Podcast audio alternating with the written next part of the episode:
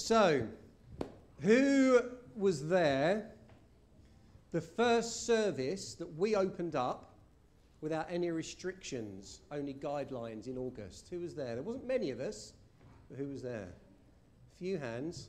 Or you, you're going to regret putting your hands up now. Do you remember the general knowledge quiz that we did right at the beginning of the service that day? No? Okay. Well, I'm going to do the same quiz today. One, to test your memories, and two, because inside that quiz is our theme for today. So, here's the question What are the top five subjects Jesus preached on during his earthly ministry? What are the top five subjects that Jesus preached on during his earthly ministry? What is the top one? Anyone remember? No. Kingdom of God. Who said that? Who said that? Oh, well done. Barbara, well done. Kingdom of God was the biggest subject that Jesus spoke on during his earthly ministry. Who can remember number two?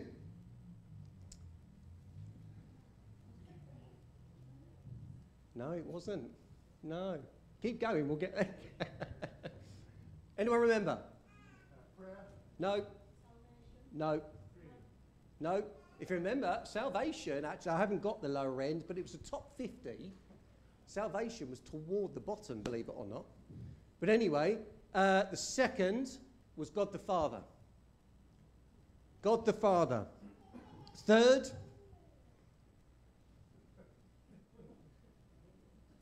faith. The fourth, our topic for today, anyone guess? Money. And go on, let's go for the fifth. Anyone know what the fifth might be? No, it's not love. Satan. Satan. Today we will be reminding ourselves of some good principles of the use of money and what God expects of us as Christians with regard to money. It's one of those subjects, isn't it, that we all sort of get a little bit uncomfortable about. Um, but bear with me. Let's do this together. Let's go on this journey together and let the, the Lord minister to our hearts. Amen. Amen. Right, if you have your Bibles with you, please turn with me to 2 Corinthians chapter 8, starting from verse 1.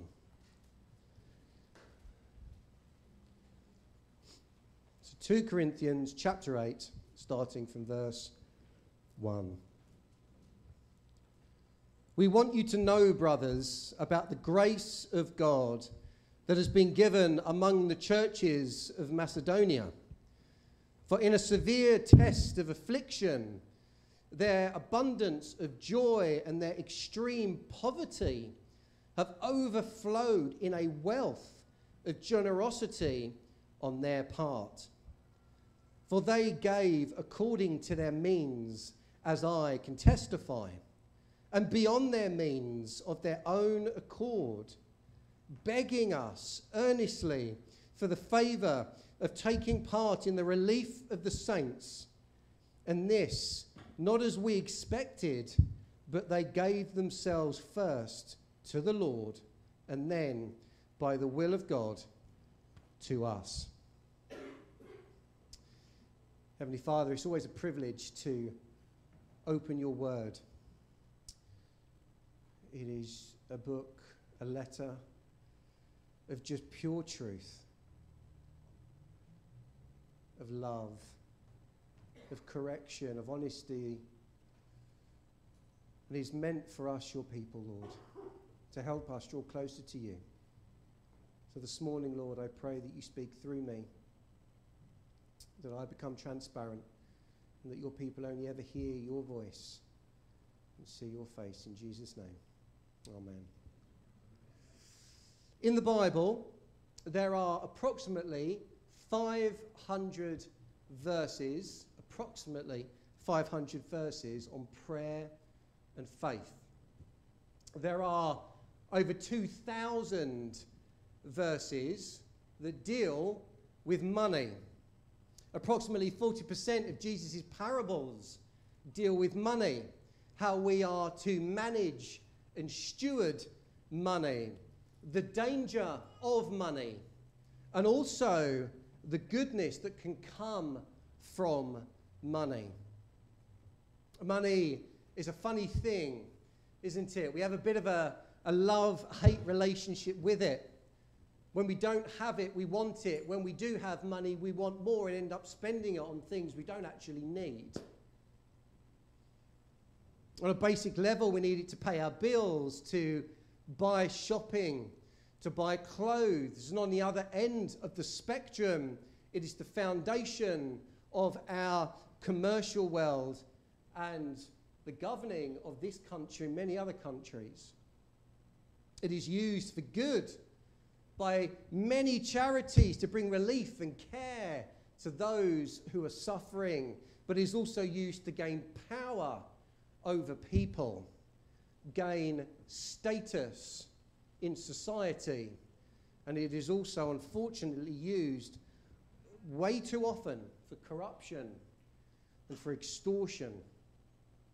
Money is common and widespread as the air that we breathe and governs every aspect of our life, whether we realize that or not.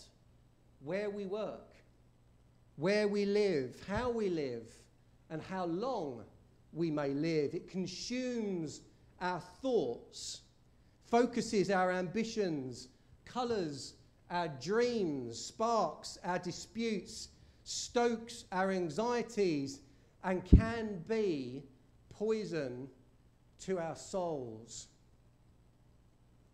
For the best part of 13, 14 years, I used to work in the security industry dealing with or specializing in money, the transportation of money. And there were a lot of people out there that wanted what we had. So you can imagine some of the interesting stories I could probably tell. However, I also saw how it corrupted people who I used to work with. When you would deal with you would have a cage of £2 million of money sitting there, or carrying bags of £36,000, maybe 50 times a day. Money does become paper, but the problem is the moment when somebody runs into difficulty, the moment that they have a financial problem, it stops being just your work product and becomes something that you need and desire. That leads to people unfortunately, trying to steal it. And I have been in too many situations where I've had to frisk people down and found money. People I've known for years in their pockets because they've run on hard times and they didn't tell anybody. It can really corrupt, it's a poison if it's not dealt with correctly. But how did money as we know it come about? A recent article on the history of money said this When there was no currency, people traded goods and service for what they needed.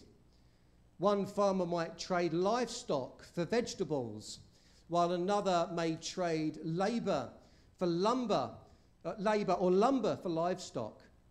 These transactions were the early building blocks of our modern economy and would go on to create the future of money the world knows today. You might not see it from there, but what's that for those who can see it? Look at the shape, unique shape. Go on, shout it out. 20p. Great.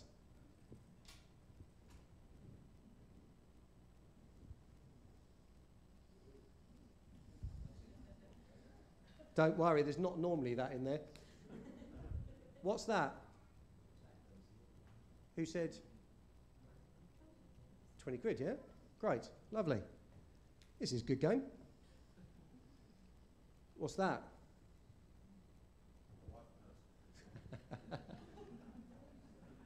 Bank card, credit card, that type of thing? Yeah? Nope, you're all wrong. That is just plastic. Yeah? It's just a bit of plastic. That's all it is. That is just a lump of metal. That's all it is. A lump of metal that's been pressed into that shape. That is just a bit of paper. Well, it's not actually anymore. They, because too many, too many raids were happening in my old industry, they actually turned these into more plastic. But I won't go into that today. But it is just plastic or paper, depending. That's all it is. At a base level, what, how do these items get their value? How do they get their value? What makes that valuable? Mm, yeah, you're on the right track there. Yeah. Elements of trust, absolutely. But at a base level, this, the value of this only comes if there is a demand for it. If there is a demand for this bit of paper, it becomes valuable to people. If the demand was high, its value would be higher. If the demand was low, it would be worth nothing. If I was in the middle of Las Vegas, not that I'd want to be in the middle of Las Vegas, but if I was there, this note would have value that I could barter to try and earn and win more money. If I was on a desert island or on the moon, how much value do you think this would have? It might be all right to burn a fire, or at least, well, you probably even get that, maybe get something going. But it's, it would have no value, would it? Because there's no demand for money on a desert island. The article goes on. Interestingly enough, money often has no intrinsic value. Instead, money is an object that has a value placed upon it, which allows for the trade of goods and services. Some money, such as metal coins, has actual value in terms of the materials used so that even if it wasn't a 20p, that piece of metal might have in itself a little bit of value. However, paper money is more common in the modern world and typically has no real value. Have any of you noticed what's written under the Bank of England on the top of these? Yeah, I can hear it. I can hear it being whispered, whispered around. I promise to pay the bearer on demand the sum of £20. In essence, this is an IOU. It means if I was to rock up to the Bank of England, which I have been to a few times, and say, I want to bar- put this in and claim back the value of this, they would give me, in essence, £20 worth of gold or in coin, whatever it may be. The truth is, money is a figment of the human imagination. It is, it is real only to the extent that we allow it to rule our lives and our relationships with one another. Let me read that again. The truth is, money is a figment of the human imagination. We created it because we put value on material things and made them valuable. It is real only to the extent that we allow it to rule our lives and our relationships with one another. Today, it is not my intention as we work through this to make anybody feel bad about money. I'm not here to challenge how you spend it, where you spend it, and on whom you spend it. And I am definitely not going to stand here and plead for money because I need a private jet or, uh, or a plane for, the, for Welcome's worldwide ministry. That is not my heart at all, all right? I want us to understand the blessing that money can be to others, to ourselves, to the world around us. And as always, our source of truth on this will be Scripture. In our main passage today, taken from Paul's letter to the Corinthian church, he is urging them to be ready with their financial gift to the Jerusalem church, the believers in Jerusalem. He starts in our passage today by referring to the Macedonian church, northern Greece in modern time. Back then, it would have been the churches of Philippi and uh, Thessalonica, those sorts of churches. But the question is why is Paul asking for funds in the first place? And Dr. Luke gives us a clue in the book of Acts, in Acts 11 27 to 30. He, uh, we read this. During this time, some prophets came down from Jerusalem to Antioch. One of them, named Agabus, stood up and through the Spirit predicted that a severe famine would spread over the entire Roman world. This happened during the reign of Claudius. The disciples, as each was able, decided to provide help for the brothers and sisters living in Judea. This they did, sending their gift to the elders by Barnabas and Saul. Now, there were various famines throughout the Roman uh, Empire during the reign of Emperor Claudius. And it's believed that this famine in Jerusalem would have been around the time of AD 56, 57, that sort of time. In Josephus, uh, uh, Antiquities of the Jews, he mentions Queen Helena, a Jew who brought grain in Egypt and figs from Cyprus for the relief of the hard pressed Judeans. He says this in his writings. Now, her coming was a very great advantage to the people of Jerusalem, for whereas a famine did oppress them at the time, and many people died for want of what was necessary to pr- procure food withal, Queen Helena sent some of her servants to Alexandria with money to buy a great quantity of corn, and others of them to Cyprus to bring a cargo of dried figs. So during the famine, this hard time in Jerusalem, Paul sought the support of the Gentile church to help. Why? First and foremost, because they were in great need. They needed the support. But I also believe that he did so to try to help unite the relationship between the Gentile churches and also the Jewish community. The Macedonian church were one of the first to respond with their gifts to the troubled church in Jerusalem. They were a not a rich church. They were actually not a very big church. They were not rich, but they were able to give generously to the needy believers in Jerusalem. And not just because they gave more than they needed to. Sorry, they gave more than what they needed to. And they did so, as we read, with joy. And only after pleading with Paul for the privilege to give. I don't remember the last time any, any of us elders had anyone knock on the door pleading with us to give. But this is what we read here in this situation.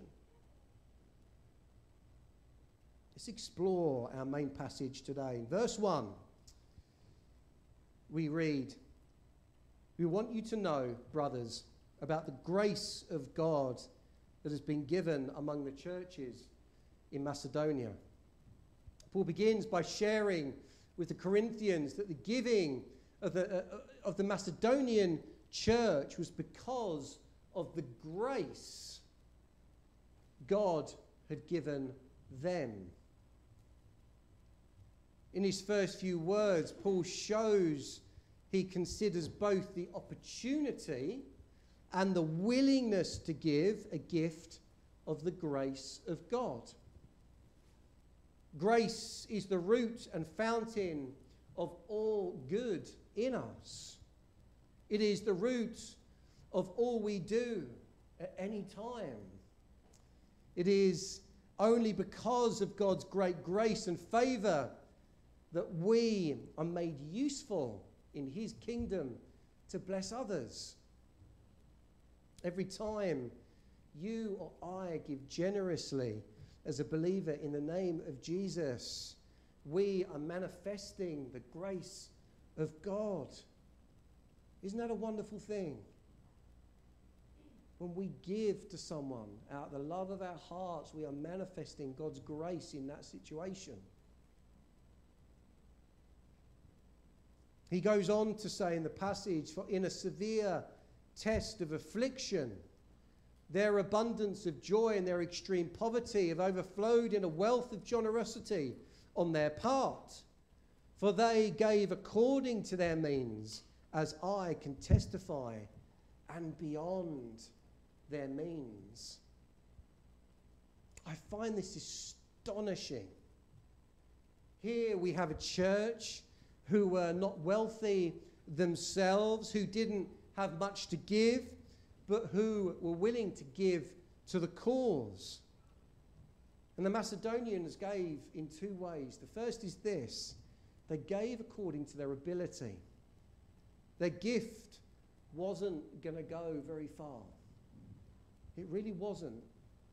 If you're in a poor church and you don't have a lot, your gift isn't going to go very far. It will all help. It was never going to be a large financial gift because, as Paul says, they gave through extreme poverty themselves. Second is this since their hearts were freely given to give, and they gave in proportion to the little they have, they gave beyond their ability. There's a similar story in the Gospels. I'm sure you remember the, the widow's mites or the mites or the, the two coins, the lady who walked in and all she had was two coins to give. And you had the uh, rich man.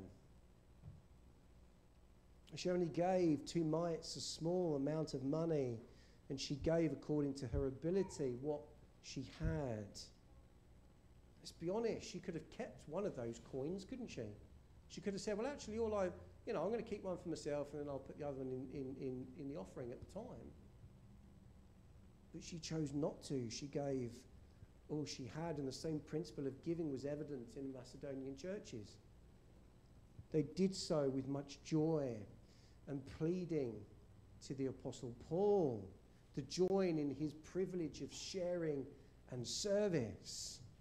They gave sacrificially beyond their ability. As he says, if we read, continue reading in our verse, he says this entirely on their own, they urgently pleaded with us for the privilege of sharing in the service to the Lord's people. Why, why would someone who was living in hardship themselves, with not a lot themselves, plead, plead to take part in giving to other people. Out of our whole passage today, it's this part in this verse, uh, this or this verse, that I find incredibly perplexing, but at the same time incredibly wonderful and humbling. I would suggest to you that there are two reasons for their zealousness, if that's even a word. It sounds all right in my head. I'm not sure if it's a word or not. Zealousness. The first is this they had grasped something, they had understood something. And what they understood, we get a clue if we turn to Romans 15, starting from verse 26. And it says this For Macedonia and Achaia were pleased to make a contribution for the poor among the Lord's people. So here's Paul again speaking to the Roman church about what we've just, well, the people are reading about. Among the Lord's people in Jerusalem. They were pleased to do it, and indeed they owe it to them. And here's the thing for if the Gentiles have shared, so the Gentiles are everybody who isn't a Jew. So if the Gentiles have shared in the Jews' spiritual blessings, they owe it to the Jews to share with them in their material blessings. Let me read that again. For if the Gentiles have shared in the Jews' spiritual blessings, they owe it to the Jews to share with them in their material blessings. What was the Jews' spiritual blessings that the Gentiles received? Absolutely. The gospel. The gospel of Jesus Christ. Absolutely. For I am not ashamed of the gospel because it is the power of God that brings salvation to everyone who believes, first to the Jew and then to the Gentiles. That is the blessing that they've received. The Macedonian church have received from Paul and his companions the blessing of the gospel of Jesus Christ. What a gift! What a gift. The second reason is this the blessing given to them by the Jews, i.e., the gospel, led them to devote their entire lives and being to God. And we see this if we keep reading in this passage. It carries on and says, and they exceeded our expectations. They gave themselves first of all to the Lord. Excuse me. And then by the will of God to us also. They devoted themselves to God. That changes us, changes our perception, our perspective on life. Things we thought were once important that we held on to no longer become important and something to, to grasp because we have something more, something more precious. That's the gospel of Jesus. Those poor people in, in the Macedonian church consecrated themselves to the Lord. That is the, why they responded with such generosity to God's people in Jerusalem. They understood that material things are a gift from God to be used for His glory. And they were materially poor, but by gosh, they were spiritually rich. And they wholeheartedly believed in the promise of God laid out in His Word. Promise and truths like we read, if we're to turn over the page into 2 Corinthians 9. Paul says this Remember this, and many of us in here know this verse. Remember this. Whoever sows sparingly will also reap sparingly, and whoever sows generously will also reap generously. Each of you should give what you have decided in your heart to give, not reluctantly or under compulsion, for God loves a cheerful giver. And God is able to bless you abundantly so that in all things, at all times, having all that you need, you will abound in every good work. So, what does this mean for us? The truth is, all we have is God's. The bricks in our house, the clothes in our cupboards, the money in the bank it all comes from God. Not necessarily directly, but He's the source of it all. Why? Because He wants to bless you. First and foremost, you're His children, He wants to bless you. So that we may be a blessing to others around us.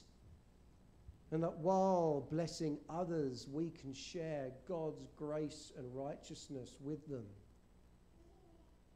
Jesus is quoted by Paul as saying, It is better to give than receive. How many of you have heard that before? It's better to give than receive. Do you know, not once in the Gospels you find that Jesus say that in the Gospels. Did you know that? There's a bit of homework for you. Paul refers in Acts that Jesus said it. In Scripture, so we believe that Jesus did say that, and I do believe Jesus did say that. But it's one of only a few things where you can't find that Jesus is saying in the actual Gospels itself. There's some light, light homework for you this afternoon. So we have seen that money is a precious is precious to us. Let's be all honest with that. It is precious to us. And it's as precious as we want to make it. It has, in essence, no intrinsic value, only the value that we place upon it as a world, as a nation, as countries. We have seen the dangers the love of money can have and the corruption that it can bring. We read about the poor people who understood the spiritual wealth and the blessing that came with it is more important than the financial or material possession. And we have seen that what you give, what I give, is not what's important. It's the heart. It's the heart in why I give and what I give. That's what God's interested in. He doesn't need money. He's the God of all things, but He's interested in why we give and the heart in why we give. As we begin to bring this into land, I want to share with you some basic biblical principles based on some of the Bible passages that we have read here today. Principles that our Lord Jesus Himself shared and also others that we see in the Bible. Number one, the Lord Jesus expects and requires us to give. In Matthew 6, we read Jesus, he's speaking about giving to the needy. And, and I'm, he said this when you give, not if you give. When you give. That should tell us a heck of a lot if Jesus is saying that to the believers. There is an expectation there. Christian giving is not optional, but rather essential. And that includes uh, benevolent and charity giving, wherever the need is, and however the means we have, and we can do something, then God expects us to. He will, he's got our back. He will look out for us. Don't panic about that. He's just looking for us to be faithful and reach the need in those moments. Number two, the Lord Jesus wants us to give for the right reasons. In the same passage, Jesus, in, in, in Matthew, Jesus warned his disciples not to give for the sake of being admired by mankind around us. He said this Beware of practicing your righteousness before men to be noticed by them. When we give, we must be careful.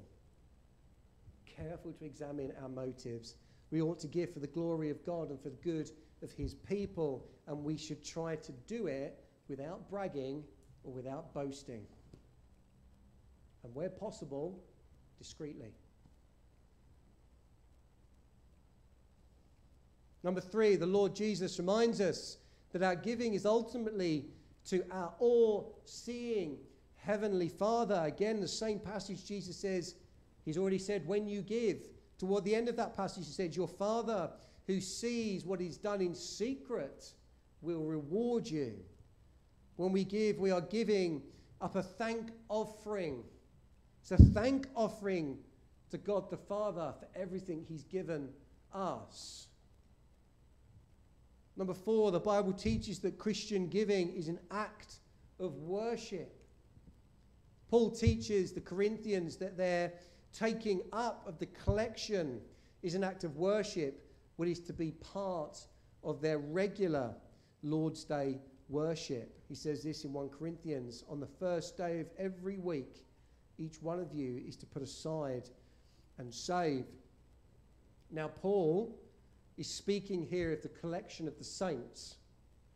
And you can read that in 1 Corinthians. This is given by the church to the church for the church. When we give our offering each week, we are worshipping Almighty God in accordance with His Word.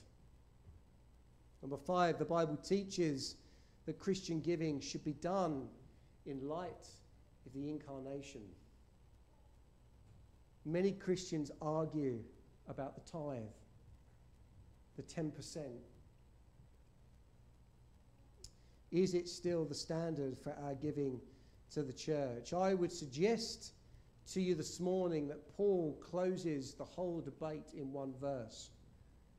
And he says this in 2 Corinthians 8 9 For you know the grace of our Lord Jesus Christ, that though he was rich, yet for your sake he became poor, so that you, through his poverty, might become rich. I would suggest to you that Christ's self giving is now the standard for our giving.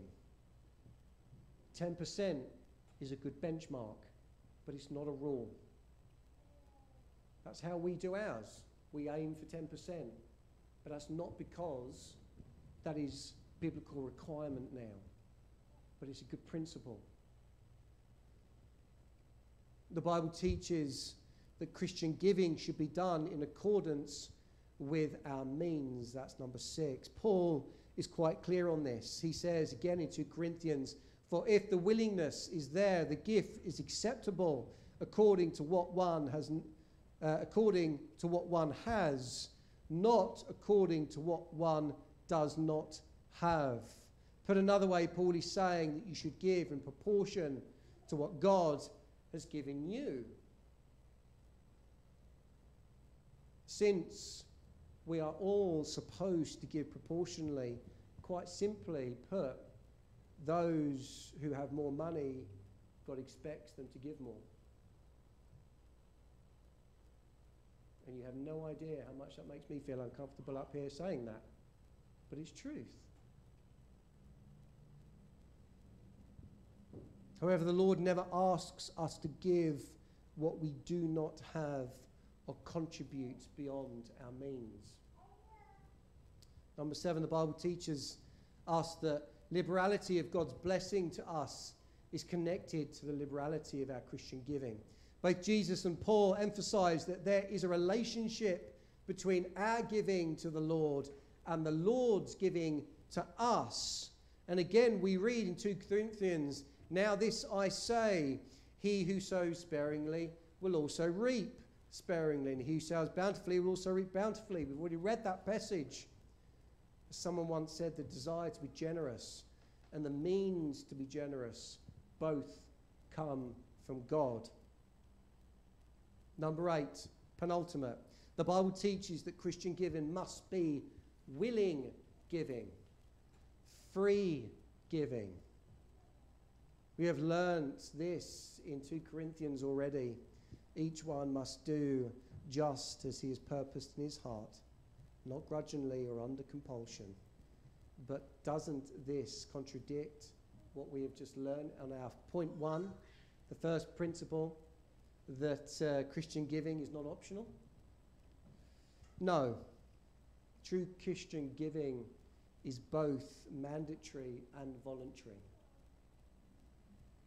It is required by God, but always willingly given by the believers.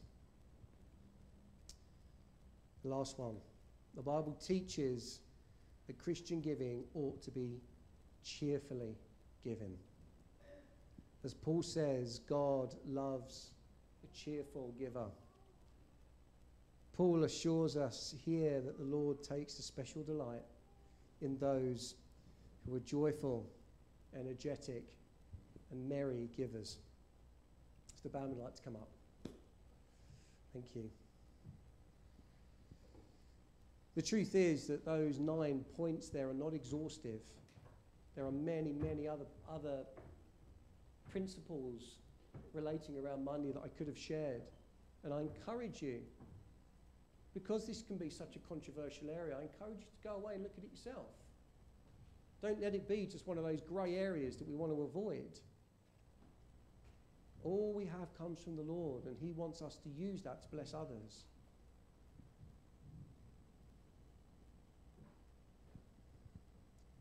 It's, not exhaustive. This, the work of God has to continue. And part of that work is giving away resources that God has blessed us with. It is an outward, practical expression of grace, humility, compassion, and righteousness. Giving to someone in need, giving to the poor, contributing to the payment, maybe, of medical support for someone, helping someone to make ends meet in a difficult period of their life. There are many ways that as Christians we can give, and none actually so important or secondary only to blessing someone who is in desperate need that you walk past in the street is a work of the ministry. This offering, this, this money that Paul was collecting was to go to help the church in Jerusalem to meet their needs so they can continue to minister to those who still need to hear the gospel in Jerusalem. I just want to say before we close if you give to the work here at Welcome, I just really want to say a big thank you. It's real faithful giving. I'm sure Barry will agree with me on that. That we have such faithful people here. And I really do thank you on behalf of myself, the elders, and, and Barry. Because it means we can carry on doing what we do. It means we can reach people. It means that we can support people in practical needs. So I really do thank you for that. Let us continue to be generous people. Trust God. He's always got our backs. Let's continue to give our best to the work of welcome. And it might be that if you don't, if you're not a giver here, it might be something you're considering. It might be something that God's put your heart on. That's okay. Just come and speak to one of us. That's fine. But today is not about pressurizing anybody. It's about starting that journey of us understanding money and the relationship that as, as, uh, as God's people we are to have with it and what we can use it for. Amen? Amen. Should we pray?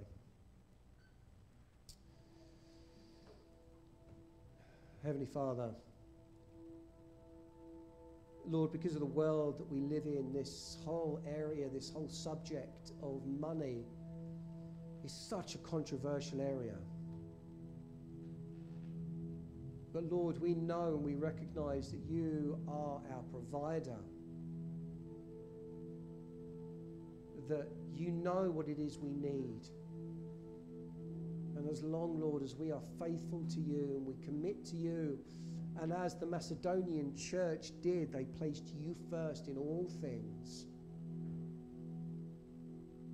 Lord, you will be there for us. I pray, Lord, that you give us that same zeal that the Macedonian church had. Looking, pleading with you for opportunities to be able to bless people, to bless the, maybe the ministry here other ministries, Christian ministries that we feel so strongly to support. Help us to have the Macedonian heart when it comes to giving. But give us the confidence to do so in the assurance that you know what's best for us and that you will pour your blessings out upon us. Bless us this morning, Lord, as we prepared to bring this uh, time together to a close and enjoy some fellowship with one another. In Jesus' name we pray. Amen. Amen. Let's use this song as a response.